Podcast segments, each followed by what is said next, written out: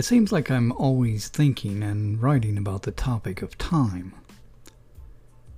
Because the whole concept of time and its influence on our lives is very important. Why do I say that? Because time is the one thing we cannot save. Regardless of what we do or do not do, time ebbs away.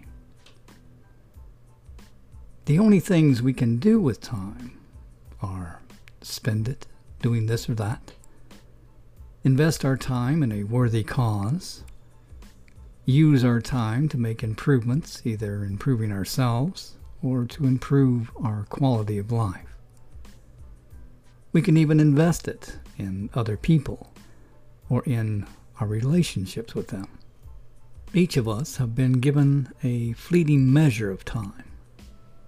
However, we use this measure of time will define who we are, what we like, where and how we will live. So try this exercise. Get a small notepad and for one day, write down your activities and the amount of time you spend on each one for that day. Don't change your normal routine. You want this to be an accurate snapshot of how you spend your time. I think you will be surprised where you spend it. But afterwards, without judgment, decide what you want to change. I hope this helps you gain some insight and become more conscious of time.